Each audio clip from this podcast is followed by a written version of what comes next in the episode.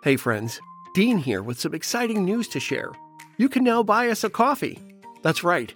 You can help support independent content creators like us by becoming a member of the 3324 Green Room at buymeacoffee.com slash 3324.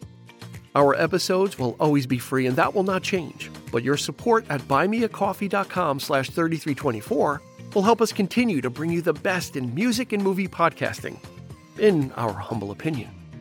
As a Green Room supporter, you'll not only have our undying gratitude, but you'll also be able to vote on which episodes we record and receive other perks for as low as $3 per month. That's the price of a cup of coffee.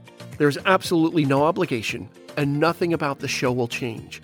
It's not going behind a paywall. Go to buymeacoffee.com slash 3324 for all the details. The link will be in the show notes of every episode as well. We'll see you in the green room.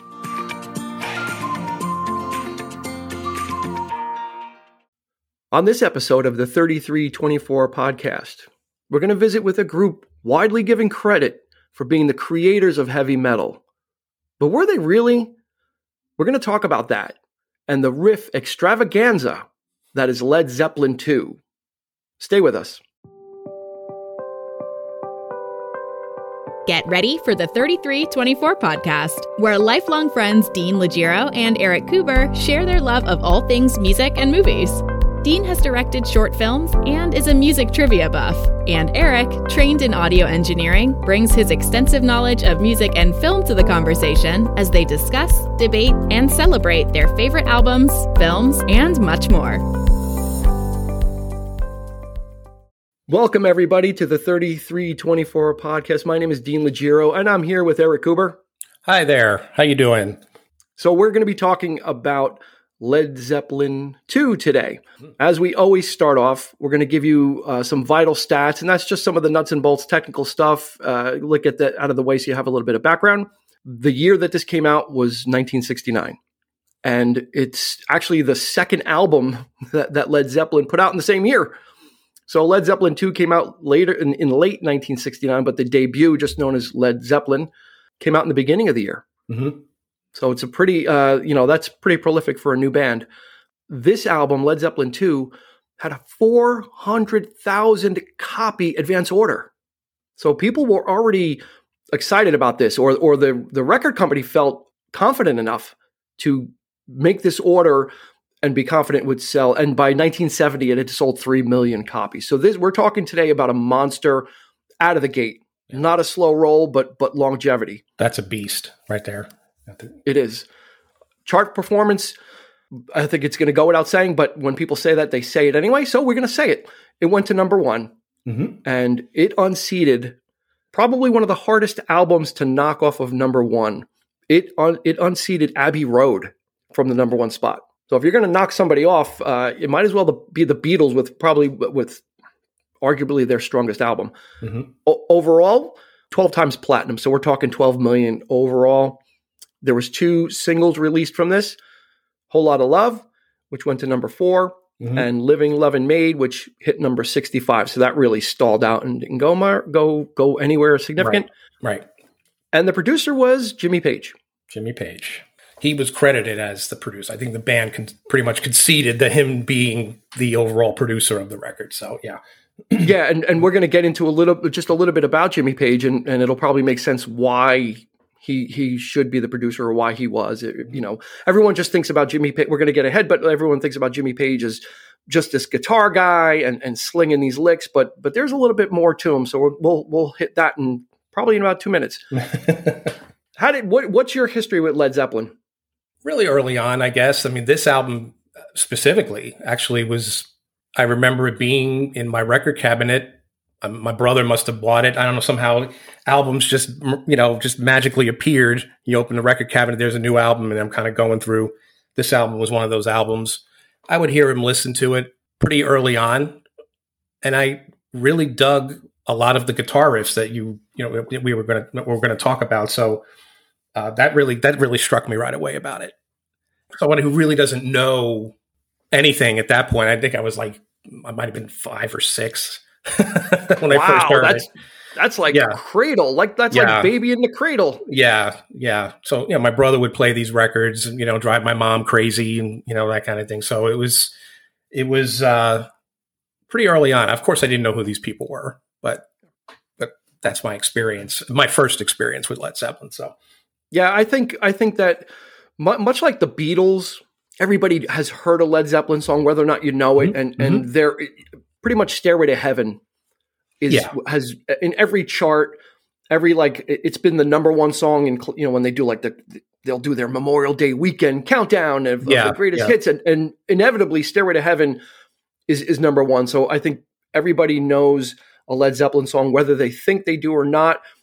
And I think because of the the riffs and everything that we're going to talk about, a lot of it ended up getting sampled in in rap music and in other artists. So you you probably have heard it but not realized it, and and you absolutely can't escape it. I kind of came to Zeppelin late in life, only because it's you know you listen to rock radio when you're young, so you hear that kind of stuff. But I didn't go out and buy a Zeppelin uh, album or or CD until uh, probably Zeppelin four uh, on cassette because that's the one you get. It's got Stairway to Heaven on it. Yeah. So Mhm. okay, I'm gonna get I'm gonna get that one because that's the number one song that I'm being told is is the number one song of all time on the radio. So I'll pick up I'll pick up uh, Zeppelin four or Zoso or Symbols, whatever. Everyone's got a different name for it.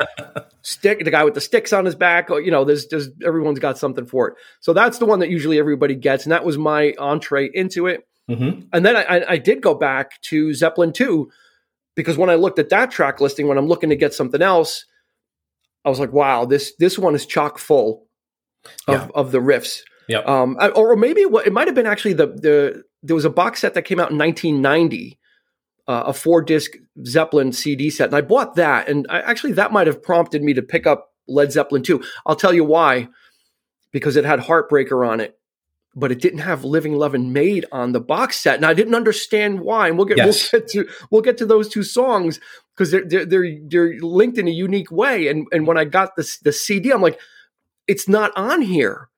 Why isn't it? So then I had to go out and get Led Zeppelin 2. So that's that's that's the history Okay. there, and I love hearing that that we we we're, we're coming from different areas on it and, and different Yeah. approaches. You you were basically uh, drinking from a bottle and listening to it, and I might have been drinking from a bottle, but it might have been beer by the time I got to it. So we were Yeah. drinking from different bottles, but we, but we both got there. So let's let's do the let's do a little brief history, Mhm. and it's important. That there's I think there's two things that are important that were going on. One of them is is Jimmy Page before Led Zeppelin was really a, a session musician. Yeah, pretty pretty straightforward. Yeah, he did a lot of session work. He came up with the likes of Clapton, uh, Jeff Beck. Did yeah, he did. I can't really think of anything. I know he played with a few blues artists. I think they they kind of worked together. Did appear in the Yardbirds. You know, it was Clapton first, and then Jeff Beck, and then Jimmy Page joined the Yardbirds. So it was like a that succession of the three, the main three, as it were. And as actually with, with the Yardbirds, the he was such a prolific session worker Yeah. that when when Clapton left the Yardbirds, they had asked Page to join. They said, "Hey, will you take his place?" And Jimmy Page was like, "You know what? I'm really comfortable and making a good living as a session man, Yeah. So I'm going to decline the offer. But why don't you ask my friend Jeff Beck?" Mm-hmm. And that's what they did. So Jeff Beck you know, and this is like the holy trinity of blues guitarists that we're talking about. So if you go go search the Yardbirds, it's kind of like they're they're interchanging one with another. They're friends and and they're actually helping each other out because you know Page was like, you know, I'm going to take a pass on this right now, but you know what, Jeff Beck, go for him. So they did, and that was after Clapton left, and and Clapton would go on to other things also, which we're, we'll we'll touch on. Um, but then what happened is the bass player for the Yardbirds left, so they asked Jimmy Page again, and he's like, "All right, I'll I'll, I'll fill in there." So at one point it was Beck and and Page playing together because then uh, Page did end up playing guitar. So the the other part of this story is is what we just talked about is this growing British blues style of music. These a lot of these young guitar players became enamored with American blues. Right, right. And, um, you know, it was, well, I, I get different perspectives, but they all, I guess they kind of all had the same tastes. Some of them maybe more, slightly more on the rock and roll side of things. Um, you know, the big uh, big guys like Elvis and uh, Chuck Berry, um, a little bit more R and B influence. Like I know Jeff Beck was a big fan of that of that kind of stuff, and and Page too. But they, but they all, you know, they all like Robert Johnson. They all like Willie Dixon. They all liked, you know, some of the names that actually appear on this record. So, you know, they do three covers of uh, that are blues covers. But the thing of it was, was putting their own spin on it, taking, you know, traditional blues and but adding something to it, which was the birth of something really, really great in in, the, in those days, like the '60s. They, you know, the psychedelic rock was coming into fray. You think of bands like Cream. Clapton joined Cream. He thought he was going to be pretty much leading a, a, a, just a blues trio, not realizing what Cream would ultimately become. This super group of three virtuosic musicians, really taking the blues and really expanding on it and making it something unique. And uh, Jimmy Page pretty much did the same thing. Yeah, and, and that's what's important is this this nucleus of blues players. Yeah, because Clapton also played in in John Mayall's Blues Breakers. Mm-hmm. Well, this which was like another another yeah. seeding ground for for Fleet, Fleetwood Mac rose mm-hmm. out of that with uh, Mick Fleetwood, John McVie, and Peter Green. So you've got this fertile English subculture of blues uh, purists that that are well, they're purists meaning they like the like blues, but they're they're putting their own spin. You're absolutely right. There's the psychedelia was still going strong. There was the hippie stuff. There was still pop stuff that was really popular. So they're immersed in that. But but the uh, the basis is the blues. It was, um, I think, to them, it was something exotic. It was just, it wasn't the straight up rock and roll with a lot of rhythm guitar playing and sort of the pop hits of the day. They just weren't, they weren't interested in that. And indeed, when Clapton left the Yardbirds, he, you know, they were starting to go that pop route and which is why he left because he, he, they started out as a sort of a blues bluesier band. You know, they they kind of remained that way with with Page and and Beck. So I think they probably had those kind of sensibilities too to you know to to move on and to do something a little bit more and taking this really exotic music and and making it their own. So yeah, the birth of Zeppelin. The, you know, Jeff Beck would actually go on to do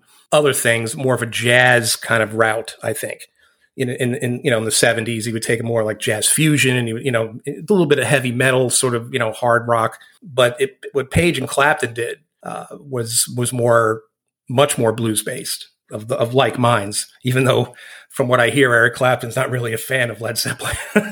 No. So, you, you know you know just, what? For, he's more of a purist. So he he uh, he he didn't care for the high pitched vocals and the you know the screaming guitars and you know so he he, he kind of which is odd because Cream was doing that. You know they were loud, they were plugged in, they were expanding. You know, and um, it's kind of funny that he would think that way. But after he left Cream, I guess he you know his he, he became much more of a purist, whereas Page wanted to do something far more experimental.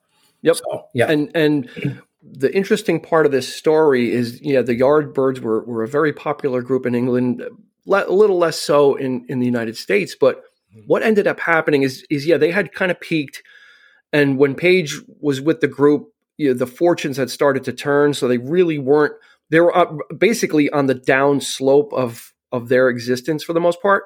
So yeah. what happens is three members quit the Yardbirds and Jimmy Page was basically left with the rights to the band. Like he was the he was the only guy left in the band essentially. So we had control of the band, but they had con- contractual concert obligations. I think in Sweden or, or, or Denmark or somewhere. Mm-hmm. So the mm-hmm. Yardbirds mm-hmm. had to had to still play concerts even though there was nobody left.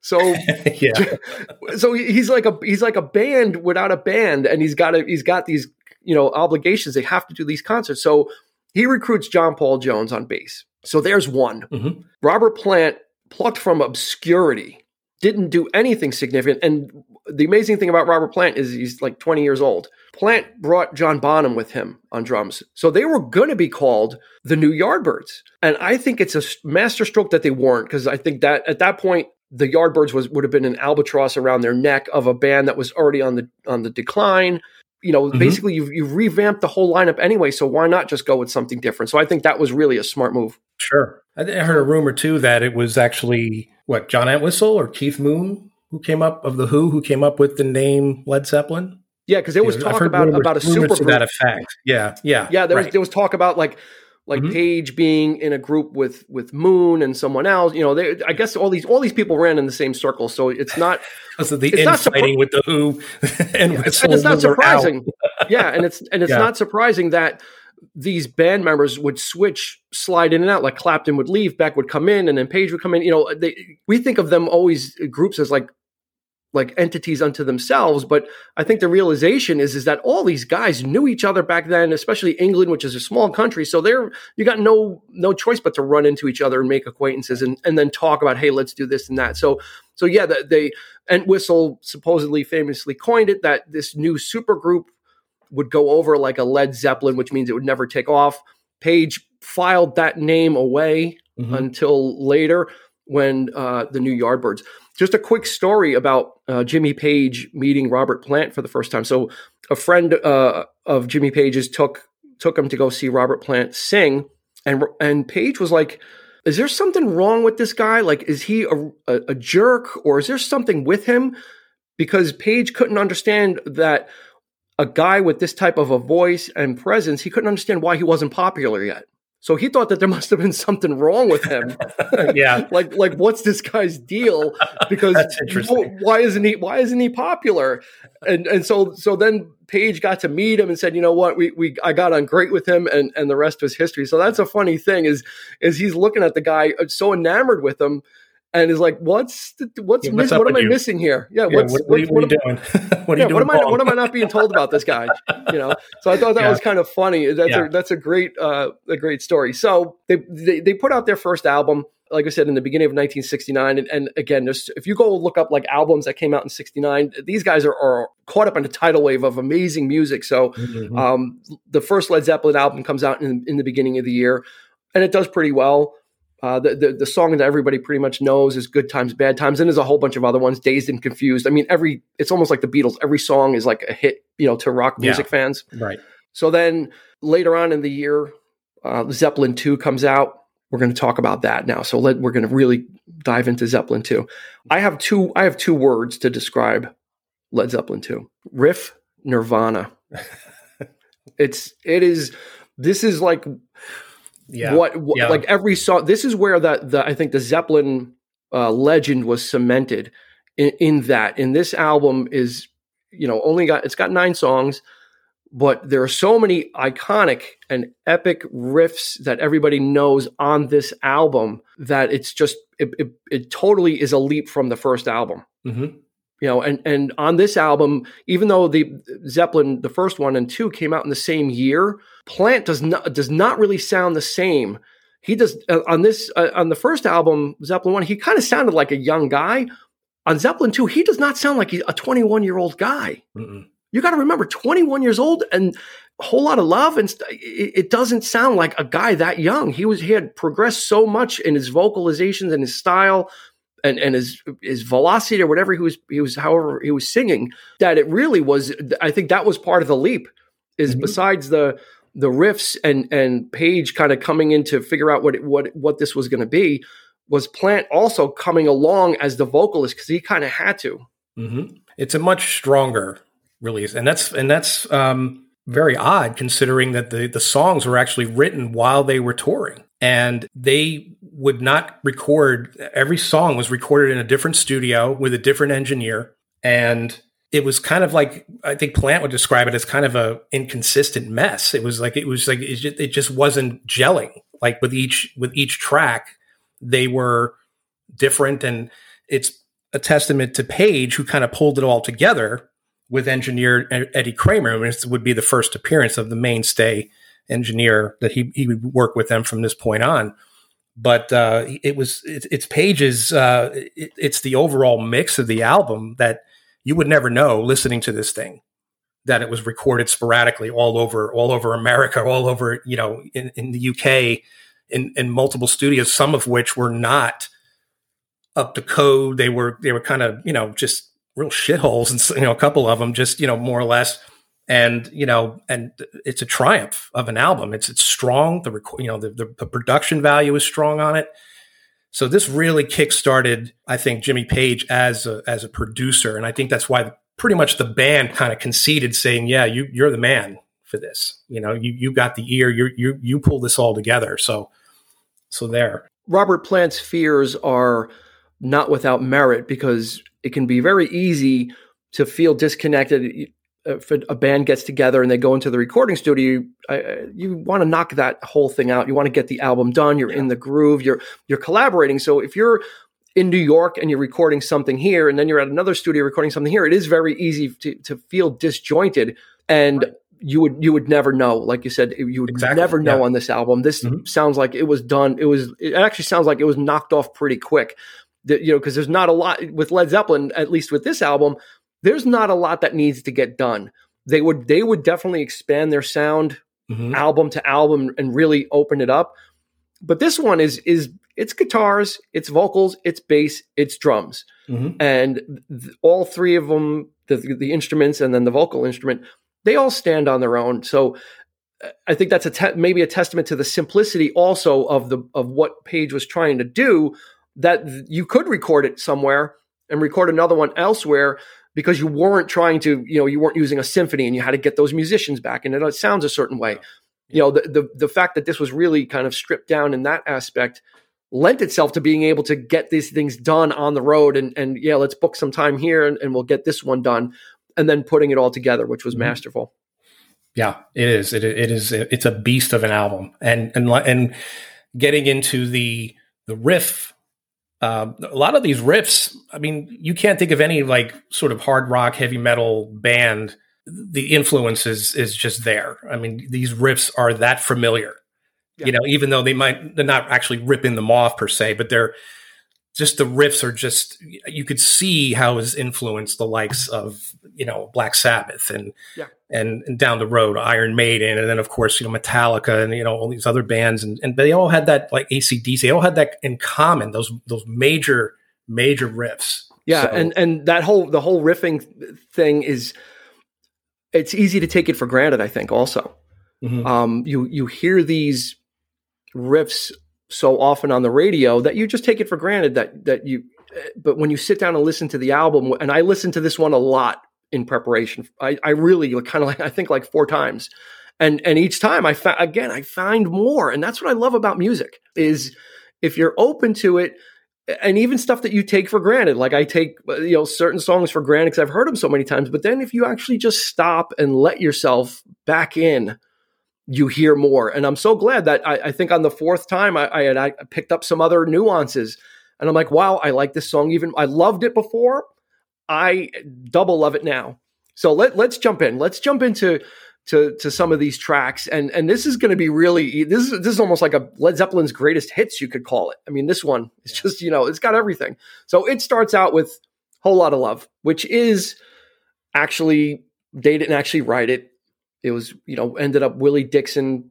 They they kind of lifted it, and and that's something that we're going to get into also. But when it is the blues, I mean, there's nothing new under the sun. So they, they uh, you know, a lot of these songs are adapted or the lyrics are similar enough where it's unmistakably that they're they're adapting something. So mm-hmm. starts out with whole lotta love. I'm just going to throw it out there. I'm sure a lot of people lost their virginity to this song. Oh. I'm just going to go there right out the gate. I'm sorry, but you know, but it's you know, there's, there's no mistaking what this song is talking about.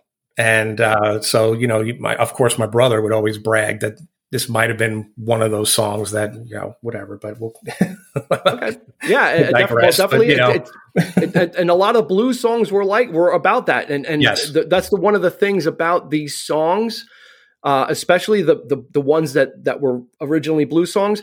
There's a lot of innuendo, but it ain't that subtle. So they're, they're, yeah, they're, this they're not really shrouding what they're that they're talking about sex and you you know they they mentioned and we'll get to some other songs where it's even more like blatant and, and they're really not hiding well, it. So it's not even it's not even just the lyrics; it's the music too. It's you know those those heavy like the you know those chords, those uh, very exotic, very sexy. That's that's why I love blues. I, I find it extremely sexy. You know, music in general. You know, they could be talking about the worst things in the world going on to them. W- w- you know, whatever personally, but I always love those those those classic riffs and, and just the just the underlying sexiness of it. You know, it's erotic. It's you know. So of course they would take that to the next level with this with this track and, and creating all these weird in the in the middle of the song, all this strange kind of soundscape of, of what's going on there. But by the end of it, you kind of okay, I get it. I, I, get what they're what they're doing here. So you know you can't mistake it. Um, yeah, and and this would start a whole lotta love would literally is like the first shot across the bow of of of these epic riffs that that yeah. Page would come up with. Yeah. And this one, the, the thing about this one is it's the same riff over and over, and it's unrelenting. It's it's pounding, pounding, pounding, pounding. And really, what I found about this song is I like that that guitar work actually better than the solos. I, I think overall on, on Zeppelin 2, I don't think it's it's Page's strongest guitar solo work. Honestly, I, I find myself really getting back into the groove when when the solo's over and they kick back into overdrive and they're and they're back into into the pulsing groove and the riff and he just keeps nailing it. So for me, whole lotta love is just that unrelenting riff that just doesn't stop. And it's it's all rhythm all rhythm. You know, John Paul Jones on this, the bass line, the you know, Bonham with those heavy drums. I mean, he was he was kick. This is widely considered to be, I think, I think it's known as their hardest album. Do you agree with that? I would I would not dis not I would not disagree with that just because it's so riff heavy. Yeah. You know, and and it's one of those things. So and oddly enough, the the next song though is and this is the beauty of this album is mm. they there's it's riff heavy but you're not going to get blasted over the head with it. And that's what makes each one of these memorable too. I think if, if a lot of these songs, if the order was different, a lot of these riffs would almost get blurred together or you would just get kind of numb to it. So the next song is what is and should never be. Which and is my favorite track off the It's just a great, yeah, it's just, just, a great song. Of this song. I love the slow, that slow groove plant has never, you know, never been sexier as, as a singer, just leading, and then and then he kicks into that high pitched voice, and when the, when the, song kicks in, the drums, and it's amazing. It's just yeah, it remains is probably one of my all time favorite Zeppelin songs. Yeah, yeah and I'm I'm gonna say uh, yeah. I'm gonna backtrack a little bit and say how I didn't like Page's guitar solo work for for the most part. This is the only song that I really like the guitar work because it it is a little bit more soulful. It's not you know mm-hmm. blasting notes out like a shotgun and, and it really that that's it, it, enhances this song. It's it's in line with it, and and I think it fits a lot more. And then and then John Paul Jones, his, his work on this too. We can't under re, really understate what he's always behind the scenes. He's always like a background guy, but he he just supports Page in the right way. It's so it's so important. Um, but he gets a little action on this one to, well, that, kind of that, that rhythm section is just monster. Paul Jones and and and Bonham together, they're arguably one of the greatest rhythm sections of any band. I, Absolutely. you know, no, no disagreement. You will, you will not get a. I'm not saying they're my favorite bass player and my favorite drummer. By by no, no means they're they're not. But you cannot discount what what they bring and and what Bonham's particular talent as a drummer. Kind of like Keith Moon, they have a particular talent that fit Moon's Moon's particular talent and way of playing fit the Who, you know, that un, kind of unbound thing. And Bonham is the same thing here. What he brings to this is is a little bit, you know, the the grooves are straight ahead, the riffs are straight ahead, but Bonham is in the back, just kind of doing some different stuff and, and kind of keep, you know, and that's maybe one of the things that, that always frustrated me about Bonham, and that's why maybe why he's not my favorite is because I could never predict him. Mm-hmm. It, you know, his stuff would be a little off tempo or or just putting a snare drum where I wasn't expecting one. So I'm trying to like like play along or, or tap along, and then it's changing. I'm like, what is this guy doing? Like it would frustrate me, but that's the brilliance of it, is that he was able to keep you guessing and thereby keep you engaged. Yeah, and that's what a good drummer should do, or at least a lot of the drummers back then did, was to kind of step out of those main you know main beats and just sort of sort of play behind the beat or uh, come up with some odd riff that you and it's not in in in, in the exact time or whatever. So yeah, it's it's unique. It's he was unique in that in that sense. But his drums, but he had that heavy foot, you know, that bass drum. I mean, it's just killer. As there's no, I can't think of any other drummer like that. Really, no. I mean, I you know, as far as the heaviness of those drums, it was a yeah. real rock and roll drums. I mean, they're they're. You, you spoke of Keith Moon. He was a maniac. He was all over the kit, all over the place. But there's a sort of relentlessness to uh, John Bonham's playing that is just I'm here, deal with it, you know, kind of thing. It, he's just he was amazing. Yeah, so, and, he, yeah. he also needs to be also grounded though to support what it's not yeah. like he's pl- he's just playing whatever he wants for the sake of it. I mean, he's he's doing those different things, but he needs to be in support because when you're playing the blues, you have to get back in. You've got to mm-hmm. really support what what the structure of the song is. So he was, you know, just really masterful at that. Mm-hmm. So speaking of of more blues, the next song is the Lemon Song, which is a rewrite and credited to, to Chester Burnett, which is better known as Howlin' Wolf mm-hmm. in the blues circuit. Um, and Howlin' Wolf had a song called Killing Floor. This is essentially a rewrite, and, and basically a, a lot of the songs that Led Zeppelin got in trouble for is they got in trouble for after they didn't they didn't do these songs with permission. They did a whole lotta love, and Willie Dixon afterward came after him, and they did the Lemon song and Howlin' Wolf's record label or wherever it came afterwards.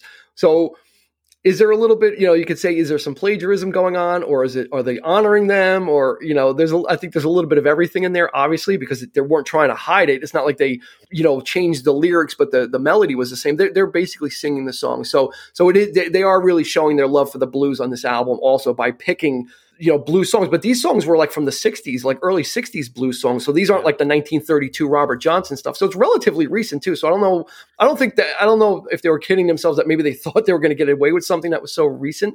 Well the thing of it was too was a lot of these blue, oh, uh, blues players were they didn't have the solid record contracts that yep. you know a lot of these guys had. So you could argue that i mean especially if you go if you go way back you know like robert johnson's time even you know that the songs almost became public domain. Because and so you know a lot of these blues artists would cover each other mm-hmm. back in the day and they and they would come up together but they would you know if somebody came out with a great song hey i'm going to play that too. So the songs were more or less there was really no no no sense of publishing rights or anything back then. There was just eh, the songs were just out there. I don't know if that same thing was going on at this point in time but that could be part of it that could be that could explain why these songs were so easily adaptable and so why why they you know just pick you know this particular song to do for for whatever reason. Maybe they just they just couldn't come after them or something. I mean it was just so divided too. You got to remember that you know the songs were just almost out there for everyone to to to, to pick up and and just do what they will with it. So but yeah, yeah whole, one, whole lot whole lotta love wasn't that didn't go to court or or settlement until 1985. So that was well after they decided to. Uh, Killing Floor, which is the Lemon song, that was pretty much right right there. It's like, well, you you took this song, and, and I think he got like a, a check for forty five thousand dollars Howlin' Wolf, and that was settled. So, so we're talking about innuendos. Well, here is uh, this is the song. This is the song that's got the, the most overt innuendo. Squeeze, squeeze my lemon till the juice runs down my leg. Take, if you if you think that that's about a lemon and lemonade, uh, you, this might not be the podcast for you. Uh-uh. Or you may need to look it up. So, the, the like I said, with the blues and, and the innuendo and and saying it in a different way, and the way Plant delivers it, on this song is yeah. just there's no other way to think about it. He's not talking about citrus. No, not at all. And we'll just leave it at that. he's not. He's not. No, no, he's not. so uh, ch- check it out, and, and, if you've never heard the Lemon song, it's it's it's a great song. It's just mm-hmm. a great, you know, it's it's really good. I, I love it. And then and then this follows up with with Thank You, and this closes out the first side if we're talking about album cassette this was the, the first song that Plant actually wrote all the lyrics to. He had been co-writer on some other stuff, but this one was totally written by him. And, and what it did eh, from Jimmy Page's point of view is it reassured him that Plant could actually handle songwriting duties. And it was, it, and Page actually felt a little better backing away from that and letting him do that. And, and Thank You was written about his wife. And if you listen to the song, mm-hmm.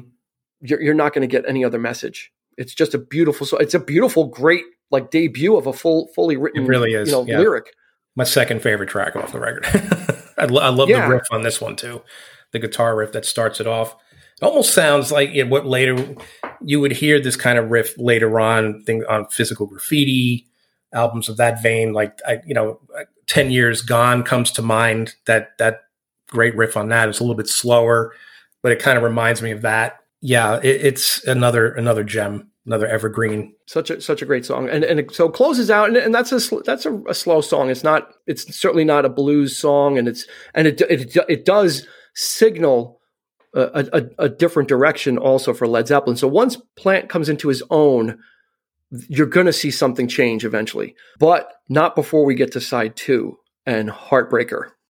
Just want to take a quick moment and thank you for listening. Your, your support means so much to Eric and I. You can find us on your favorite podcast provider, so please subscribe. It would be awesome. And if you're using Apple Podcasts, a rating and review would be doubly awesome. And your feedback is invaluable. So let's keep the conversation going on Instagram and Facebook at 3324 Podcast. You can let us know how we're doing. If you have any requests, you can post them there. Or if you just want to talk about one of the episodes or ask a question, we'd love to interact with you and we absolutely look forward to it. Thanks. Let's get back to the show.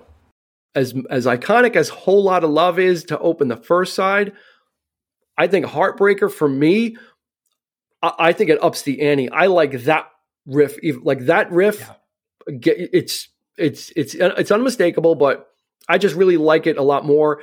And and what I like about it also, which I caught on on my latest my last listen, was in between the riff, he's just doing some little guitar I don't know, slides up and down, up and down the neck or whatever he's doing, but it sounds like the guitar is growling. He's getting just a, a really interesting sound in between each each riff. So he's he's firing off these riffs at will. Absolutely. But in between he's working the neck and you just hear these other sounds he's getting. And then the bass from John Paul Jones is so thick and deep. It sounds like it's melded to the guitar. It it sounds like it's one sound. You actually can't uh, for me, I almost can't pick out the bass being plucked. Like you could usually, sometimes you could hear the bass being played. This is so thick and heavy, and it's so pushed into the guitar yeah. that it just sounds like one. It's like one sound, which is so beautiful. It's, it's almost like one guy playing simul. It's playing both parts simultaneously. Yeah, that's what it sounds like. It's that close. Yeah, oh, I love yeah. it. I love it. yeah, I love it. I love it. I love it. And then the the, the best thing about Heartbreaker and and this kind of set the stage for "We Will Rock You" by Queen. Right when when "We Will Rock You" by Queen was played is played on the radio immediately after "We Are the Champions" is played. You will ever, never hear unless it's a really bad radio station. "We Will Rock You" and then "We Are the Champions." They're two totally different songs, but they're always played next. They're always played. You know, their lead in. It's back a lead in song, yeah. and that's how you heard those songs on the radio. You did not hear we will rock you without We Are the Champions. Well, Zeppelin really started this because Heartbreaker ends and Living Loving Maid kicks off not even a second after. So they're not mixed together, they don't fade into each other. It just Living Loving Maid just starts so quickly mm-hmm. that when when they played Heartbreaker on the radio, and that's how I grew up hearing Heartbreaker and Living Loving Maid as one complete thought. And that's what pissed me off. Right. We, we, we got to is, is when I bought the, the CD box set and I'm listening to Heartbreaker and Living Loving Maid is not right after. And I'm like, what are they doing? Do they not understand how the, how this went on rock radio? Right. It was it was yeah, it was a staple. It was it was a given that these two songs were one almost. It was just yeah, it's right into one another and it's it's you've heard it for that that way for years. And yeah, it, it's odd to hear them separated. It really is. I mean, and then the, like you said, the cassette actually, I think side one on the cassette ends with Heartbreaker, and Living Loving Maid starts on on side two, which is odd. Which is odd. Yeah, yeah. I don't, I don't like that. No, I don't and, either. and, and Living Loving Maid has got its own groove. It, it's it, it just kind it almost you know Heartbreaker kind of ends, and then they just give you another shot, which is really nice. They they don't do this. It actually doesn't really happen at all with two epic riff songs in a row like this. So it's really nice that you get a double shot. And and Living Loving Maid is probably my favorite song on the album. If I had to pick one independent one, mm-hmm. it might be that because of that riff. And he just keeps again just so effortlessly firing off this these riffs so consistently. You don't hear it like like he doesn't play it a little differently each time or or or sustain a different note. The the riff is just driving, driving, and he's devoted to it. Oddly enough, he said this is his least. Jimmy Page said that's his least favorite song. They never played it live. Really? Oh, wow. he didn't like he didn't like "Living Love Me," but I do. You know, so. may I, I guess maybe you can understand. I mean, it is arguably it doesn't really sound like anything else on the album. It's faster. It's it's it's the fastest song on the album. It may be more slightly more mainstream. Yeah, it's definitely the shortest too. Yeah. So it is an odd, it is an odd track for them. You know, you don't really hear them do this that kind of straightforward like riffing and and just the the speed of it too often. In, in yeah, because, so, the, the, the, the solo is pretty short on this also. So yeah. it's almost like a it's almost like a mini and maybe that's why they released it as a single because it's almost like a mini version of Whole Lotta Love where it's got the riff, riff, riff, unrelenting. Whole Lotta Love, I think they had to cut down, but Whole Lotta Love has that whole middle part. It's instrumental, it gets echoey, and there's a lot of stuff going on. Living Loving Maid is kind of the same thing. It, it, it's this unrelenting riff, but the solo is a lot shorter, and then they get back into the song, and it's real. That's I think it's really made for radio consumption, you know, just on its own. But it doesn't stand up without Heartbreaker in front of it, kind of propping it up and, and getting you kind of juiced up, and then Living Loving Maid comes in. This is the kind of song that to me evokes, you know, when you think of bands like Foo Fighters, you know, just the the kind of riffing that Dave Grohl does on on a lot of those songs, and, and again, the speed of it. You know, it, it's not the bluesy thing that you're used to hearing that Zeppelin does, and they would do like odd tracks along the way, but this, but yeah, it's it's almost out of place. But with Heartbreaker, it's almost part. You know, it's part of that. To me, it's part of Heartbreaker. It's part of that mm-hmm. song. It's one for me to, to split them up, it, it, doesn't make any sense to me. But that's the they did it, on the box yeah. set. So, I don't know. this was this was 1990, so this is this was yeah. pre-internet, so I couldn't go on a, a, a board. I couldn't Twitter it. Couldn't do much except for sit in front of the CDs and just stew in anger. Yeah, that it wasn't there. And then, but you know what? Brilliant on Atlantic Records because then then I had to go out and get the CD for Led Zeppelin 2, and uh, it exposed me to all the other stuff. So actually, kudos to Atlantic Records. You're very smart. You got me to buy a four CD box set, and then I bought the album anyway. There you go. Kudos. So next up, Ramble On. Now, if there was any, if there were any geeks back in 1969, this was their song. This is where the Lord of the Rings references start to come in, and the and the fantasy elements. Mm-hmm you know it's kind of one of those songs that you hear and, and if you're into if you're into lord of the rings or if you're into the fantasy stuff and you hear this reference and because it's basically what it's about great bass work by john paul jones i mean he's just his fingers are just rolling on this song just really supporting it, it, it it's another riff based song but it's it's it's really uh, for me this is kind of like a plant showcase well plant I, I mean ultimately i think he was more he was into a lot of like english folk you know, and you see, you hear that now. Like nowadays, he's doing that kind of thing. And solo wise, he's he's going out and, and all these different troops and whatnot. But I know he was a huge fan of Tolkien, and so this song really evokes that. It really, even without the you know the Tolkien references in it, the song itself evokes sort of a, f- a fantasy type journey, you know, road kind of Fellowship of the Ring thing. They're all on the journey kind of thing, and I love the the the, the rhythm, the, the, sort of tapping that starts off and the acoustic guitars, and it slowly builds up, and, and it just you know, and again that it, when when Plant kicks in with that vocal, it gives me chills like every time. Every, it's like you know, uh, the drum kicks in, and then his and then his vocal just takes you to other places in this thing. So yeah, it's it, another great track.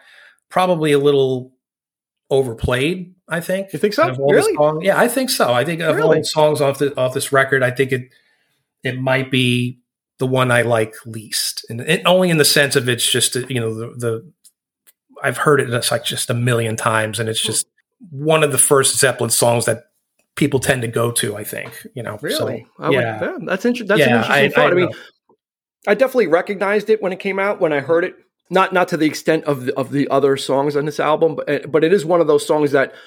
Uh, like New York rock radio, like WNEW FM back in the heyday, they would go to these, they would go deeper into these albums. So oh, this, oh, yeah. again, this was no, not, it was a number one album, but certainly not a pop hit, a pop darling. It was a rock darling.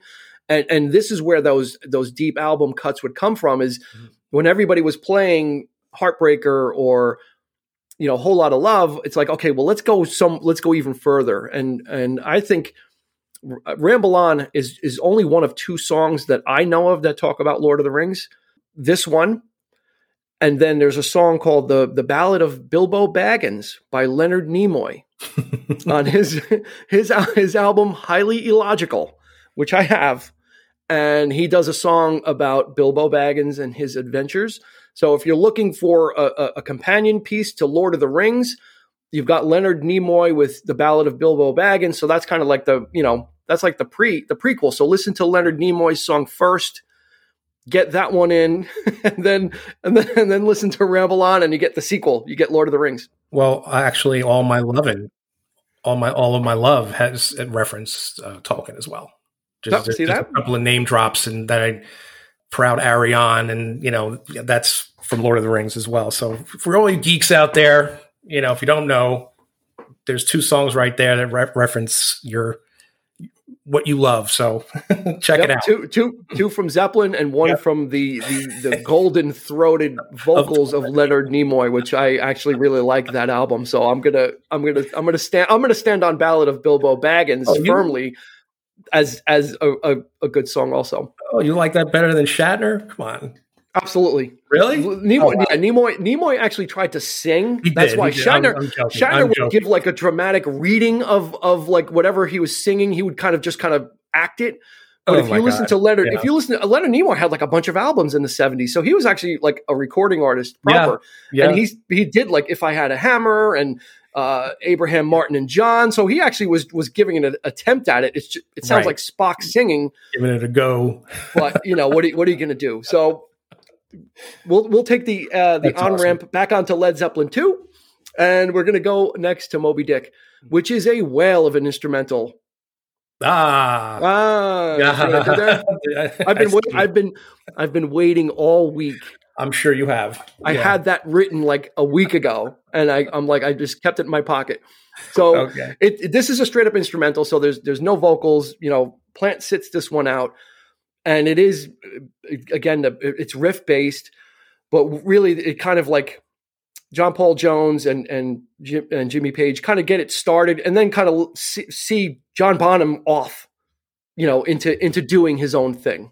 Yeah, this is this is uh, this is Bonham's moment, if you will, in, in this, but not without again a great guitar riff in this song, and again evoking the that what would become very familiar, very standard type of riffing going on in, in a lot of heavy metal music. So I've, I've I, I this this song in particular for me probably you know just as much as whole lotta love you know just just that that riff it just it just sounds so familiar to me. I've i've, I've felt like i've heard this before you know and then you hear like later music and it's like oh, that sounds like moby dick. I felt like uh, the first time i actually heard this and this is not when i was a kid by the way. I mean i, I didn't listen to the entire album back then but when i finally did listen to i felt like i had heard this song before. It just sounded so oddly familiar to me and I don't, I, I can't put my finger on it why, but it just, it just did. And that happens from time to time in music. You just, you, maybe my, I heard my brother listening to it. Maybe so, I don't know. Maybe it was just stuck in my subconscious or whatever. But it just sort of, I heard this already. I know this. How do I know this? You know, yeah, and, and, and, it's, it's and it's certainly and it's certainly not one of Led Zeppelin's most known licks. No, I mean, we're no. we're talking about one album which has a, a, a, wealth of of these kind of riffs on it. And we haven't, you know, we didn't talk about the ocean and you know Black Dog and, and all these other songs too. So so Moby Dick is is really going to be down on the list, but it does have something very familiar to it. And and again, it just kind of keeps.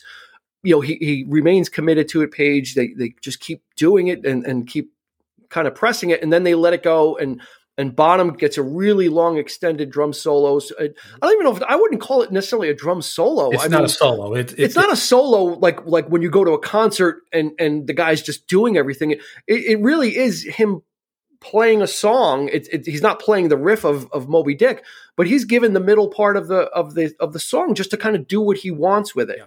You know, and I don't I don't I don't say it's a drum solo per se it's it's not in a convention, you know, in a, in a so in, in a conventional sense. It, it's more he's playing music is what he's doing. I mean, he's doing his own thing with drums. I mean, it's it's like somebody noodling with the guitar or or a keyboard. You know, he's this is John Bonham doing just that. And you know he was very good at it too. I mean, he you know there are a couple of different of songs down the road that he would do the same thing, and this is a testament to his drumming. It's almost like what can I, well, I really can't compare the two, but I mean, Neil Peart would do the same thing with odd time signatures and things like that. I mean, he would go off in these weird sort of rhythmic patterns and that kind of thing. And that, as a drummer, I, I totally appreciate that. You know, absolutely. So absolutely, and and you know what? A, a, good contrast is how how how I mean this is not like a drum solo. It's not like Ringo Starr playing at the end of Abbey Road where he's got these drum fills and Yeah. he's you know kind of filling it. Th- those are, that that kind of work that he was doing uh, on the end of of Abbey Road with Ringo same year. Those were kind of like drum solos, even th- or they might have been. You could have called them longer fills yeah, that was more drum solo-y. What what Bonham is doing is he's he's playing the drums as an instrument proper, as a part of a song, and then you know Pa- Page and and and Jones meet him on the other side. They pick pick it back up, and and they and they see the song out. So it's a really nice. Uh, just a nice experiment and, a- and a nice listen, and, and it's a, definitely a change of pace too. It's, it doesn't sound like anything else on the album aside of you know the the the riff based, but everything else from it is is is different. Oh, you know what it sounds like? Rock and roll hoochie coo. Dun, dun, dun, dun, dun, dun, dun, right? That that riff is bit. there. There you go. bit that would be be Rick Derringer stealing. Rick. Derringer, yeah, yeah. Again, you know, the is there's no original ideas anymore, and, Mhm. and that you, might have something. I might have to go and and and YouTube that and see if someone's got a comparison with it already. I'm Yeah. sure somebody does. Just came to me. So- there it is. Brilliant, absolutely, absolutely brilliant. So the last song, oddly enough, is called "Bring It On Home," and it's credited to Willie Dixon. So someone got paid. I believe his record company uh, went after Led Zeppelin on behalf of him. I don't, I don't in this case, I'm not sure. I could be wrong. I, I think Willie Dixon wasn't even aware Mm. that that they went after. Or maybe it was Howlin' Wolf. There, there's so there's so many lawsuits uh, associated with this album. it's hard to keep track. So it, it and and here's the thing about this about Bring It On Home is it starts off with like a bluesy, really kind of like a processed vocal with harmonica. Yeah. Um, that that part of it is is what the lawsuit was about. Yeah, because it's Um, more traditional. It's much it- more. that was the song. in the original arrangement. Yeah, right. Yeah, and then what I love about this song is is when you're listening to it, you think, okay, this is how they're going to close out the album with something traditional, and it's kind of it's got that really deep bluesy harmonica. No, I'm Nope. sorry. I'm sorry. Jimmy pa- Jimmy Page is not going to let that stand. Mm-mm. And and what I love about it is because you you got that that whole beginning part with with that vocal it's about a minute long so your ears actually get used to hearing that type of a, a, a processed vocal whatever they did with it so when they decide to change it and kick in the instruments actually sound more alive and and it almost sounds like a, a new band and and they just like they, they kick the door down Well, it's on this, basically really. Yeah, yeah, it's basically saying this is what we're doing. This is what we're about. We're taking the, the traditional blues and we're we're changing it up, right? In, in the same song. and it's a great yeah. it's such a great example such a great example because Yeah. the, the the middle part is the stuff that they wrote so so they did kind of co-opt a song in in the beginning and the end and then the middle part is what they did with it um, and it's it's absolutely brilliant because it, it totally fools you. you you're kind of like, all right, you know, I heard an instrumental, and then they're gonna they're gonna see me off into the sunset with this bluesy thing, and they just kind of, nah, eh, that's not gonna happen. We've got we've we've got more riffs in, in the chamber, and we we gotta we, you know we gotta empty the cartridge. It, it almost sounds like you know the song is going to fade out, like in thir- within thirty seconds of it. It sounds like this little odd sort of end piece, and then you think it's it's that's the end of the album, but no, it yeah, like you say, they just they finish it off in style. So Yeah. yeah, yeah, there it is. it's yeah, such a such a great listen. It's mm-hmm. such a, such an iconic album, and I'm so happy to to be able to talk about this one. I, I- it's highly recommended. This is like rock rock and roll 101. Yeah, You know, if you're if you're thinking about well, what should I listen to, or or I, I kind of like rock and roll and I've heard stuff, but I'm not sure.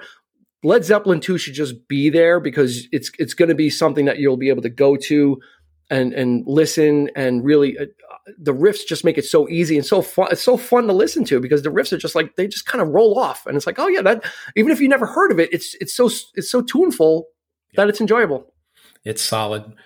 As an end note, I mean, it's like Led Zeppelin is just one of those bands that you do take for granted that they are great in the in, in the few albums that they made from 69 to 79 in a decade. You wear them in your back pocket. You know, you go on and you listen to other things. You're, you know, you're changing with the times, that kind of thing. They never really sort of deviated from what they were doing, but you know that, yeah, I'm going to put on a Zeppelin album and it's going to be great. Yeah. You know, so they they would this consistency would would you know would go on the whole the whole t- ten years that they would they would be together.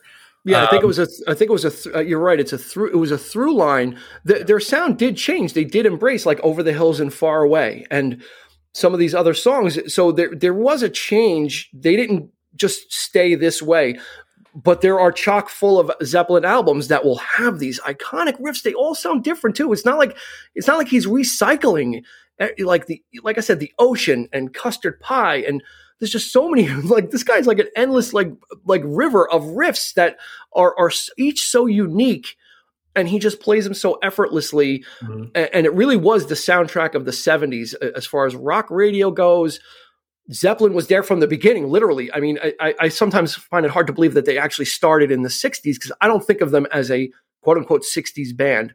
They are firmly, everyone thinks, oh, Led Zeppelin in the 70s. Well, not really. Like t- two other albums were before that, but they're so iconic to the 70s mm-hmm.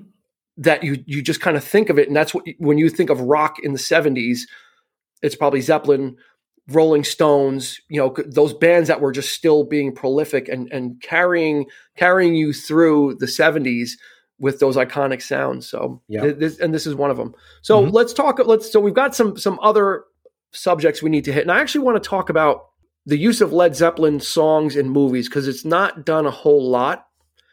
But there was a song from uh, from this album from Led Zeppelin 2 that was used to such spectacular effect in, in really such a meaningful way and that was Silver Linings Playbook. Yes. Where you know the, the, there's a scene you know for if you haven't seen Silver Linings Playbook, we will probably end up doing an episode on it. It is it is a great film from David O. Russell. It's the it's the first pairing of Bradley Cooper and Jennifer Lawrence, and Jennifer Lawrence won the Academy Award for that. Bradley Cooper's character deals with bipolar issues and is prone to to severe bouts of of aggression. Mm-hmm. And this song, he he had just basically come back from a, a, conflicting situation for him. Let's put it that way. So he he gets home to his parents' house and he wants to look for his old wedding videos and he's trying to find the the photographs. What is and should never be starts playing and it it fits in the in the manic episode that he's having so strongly. And I didn't I was like and now when I hear it, I, I'm actually picturing that scene in my head. It is so connected. Yeah.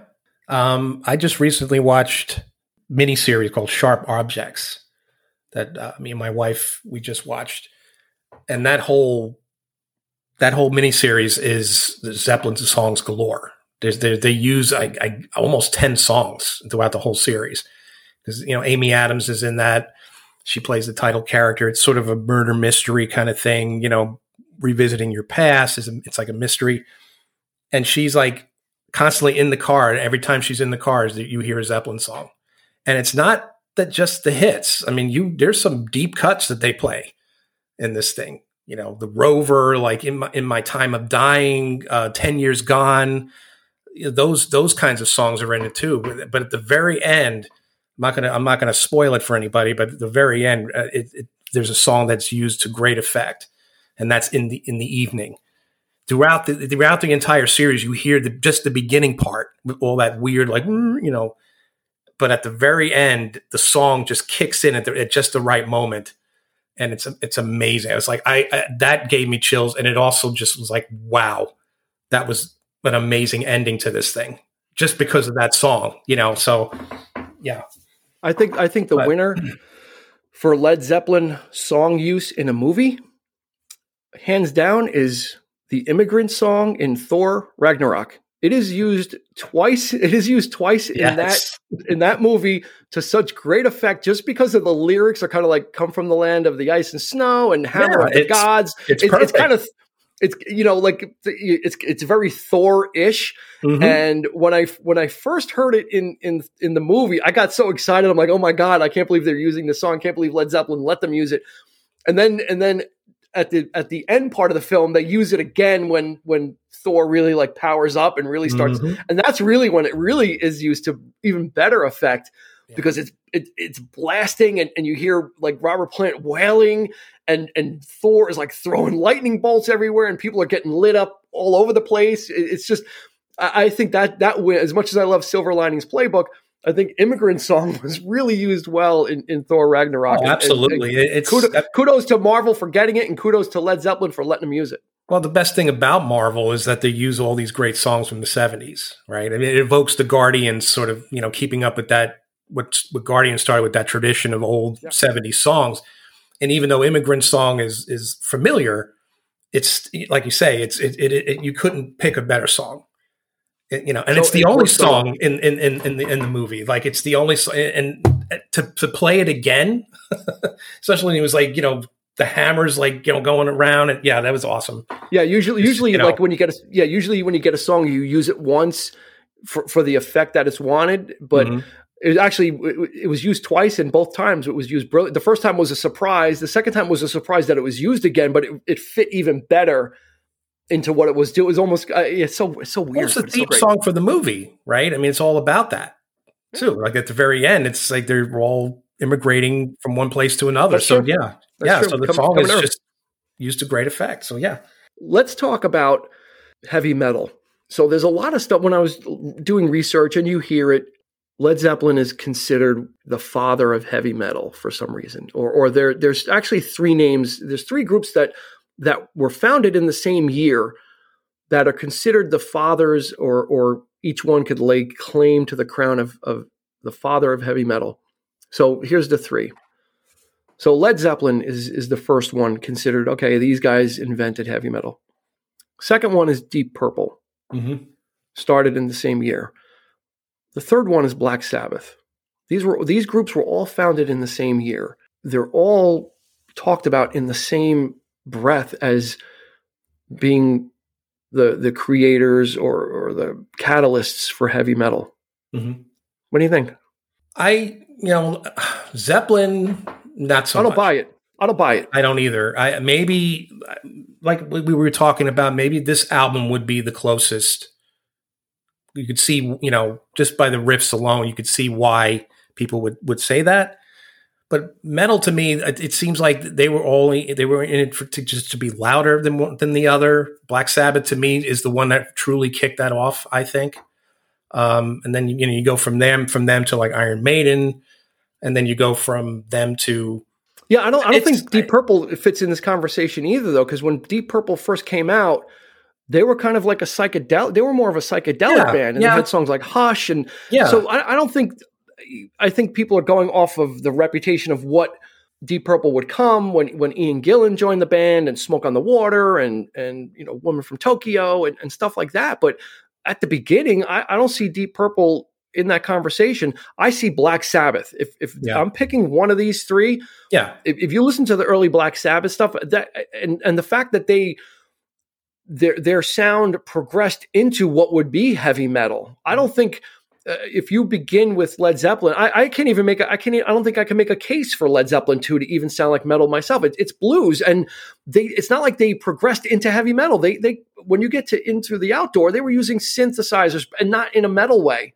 I would they were using them as, as atmospheric and, and as as enhancement. So I, I can't see that. If anything, Led Zeppelin would, was a was a progenitor of heavy metal. I would say they were more progressive band.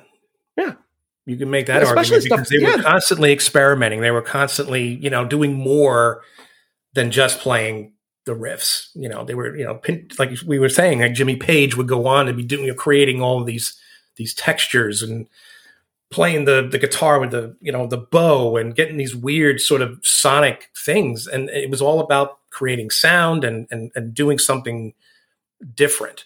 What I, what I, I think it was, I, I think it was also the the the knockoff bands in the 80s is is what did it. I think that's what that's where Zeppelin got the I think the the the reputation from. Yeah. So there's bands like like Kingdom Come was a band in the 80s. I think they were Danish or the European. And the guy obviously sounded trying to sound like Robert Plant. So oh the and these guys were metal. So uh, a metal hair band. So oh then then if they're trying to sound like like Plant then Led Zeppelin must have been metal. Mm-hmm. Uh, Jason Bonham, who's John Bonham's son, he had a band called Bonham, and they had a song. Go look it up on YouTube called "Wait for You," and it sounds Kashmirish and mm-hmm. and and but they're a metal hair band. So I, I think guilty by association that Zeppelin was an influence on heavy metal artists doesn't mean that Led Zeppelin was heavy metal. Right. I agree. I totally agree. Right.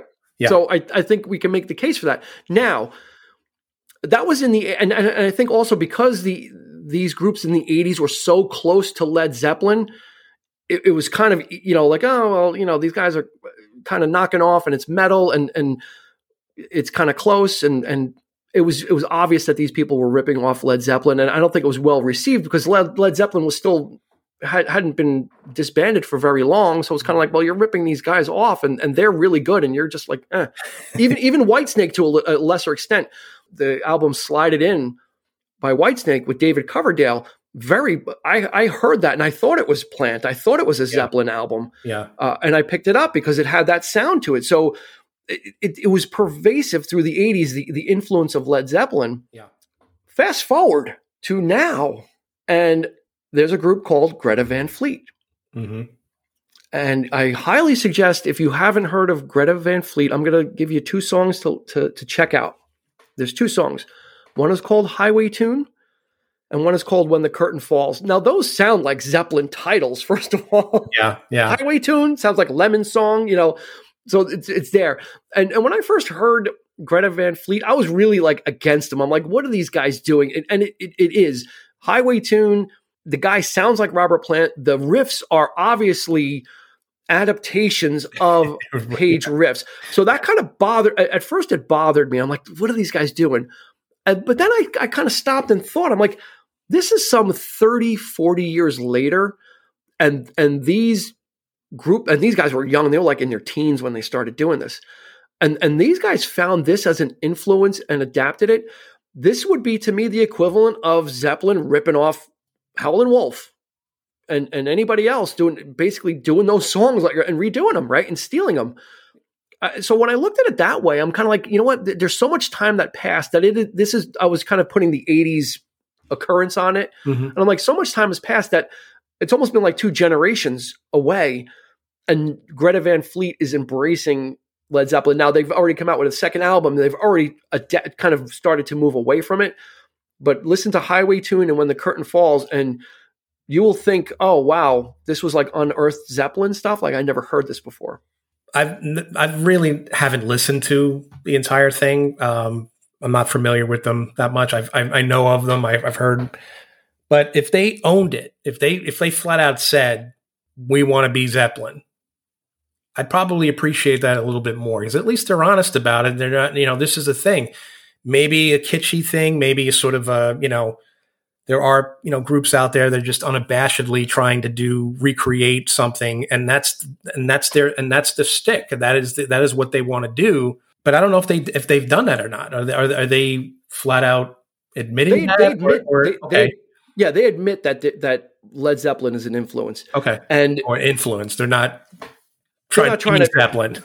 they're not trying to be Zeppelin because they've because they've already yeah. started to evolve that sound. But the, the those two songs are so unmistakably Zeppelin that when you hear it, it's like, what is going on here? And that's kind of what bo- irked me about it. Mm. But then I started thinking that this is so far removed that they're not trying to.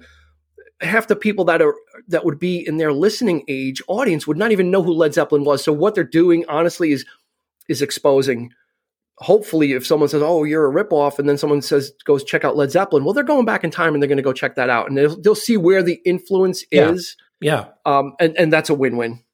Yeah. That's a win-win. I'll buy. So yeah, it's, it's, I'll buy that. It's good stuff. Yeah. yeah. So I, I I was like the the jaded person of you know what what are these guys doing, and after listening and, and kind of thinking about it, I, I kind of turned.